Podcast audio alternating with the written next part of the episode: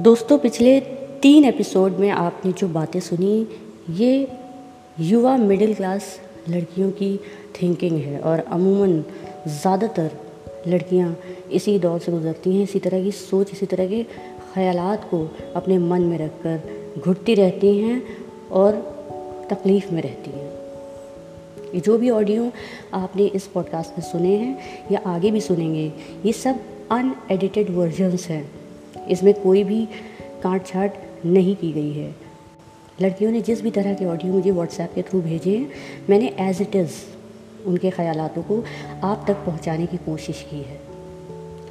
आगे भी आपको ऑडियोज़ मिलते रहेंगे। सुनते रहिए कि लड़कियाँ किस किस तरह की सोच को खुद में कैद रखती हैं और जो बातें वो किसी से कह नहीं पाती, वो इस पॉडकास्ट के थ्रू आप सबसे कहना चाहती हैं।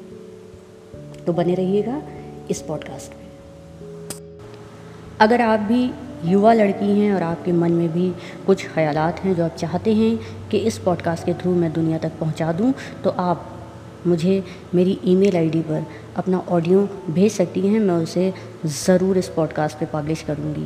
मेरी ईमेल आईडी मैं पॉडकास्ट के डिस्क्रिप्शन में मेंशन कर रही हूँ, आप देख सकते हैं। Thank you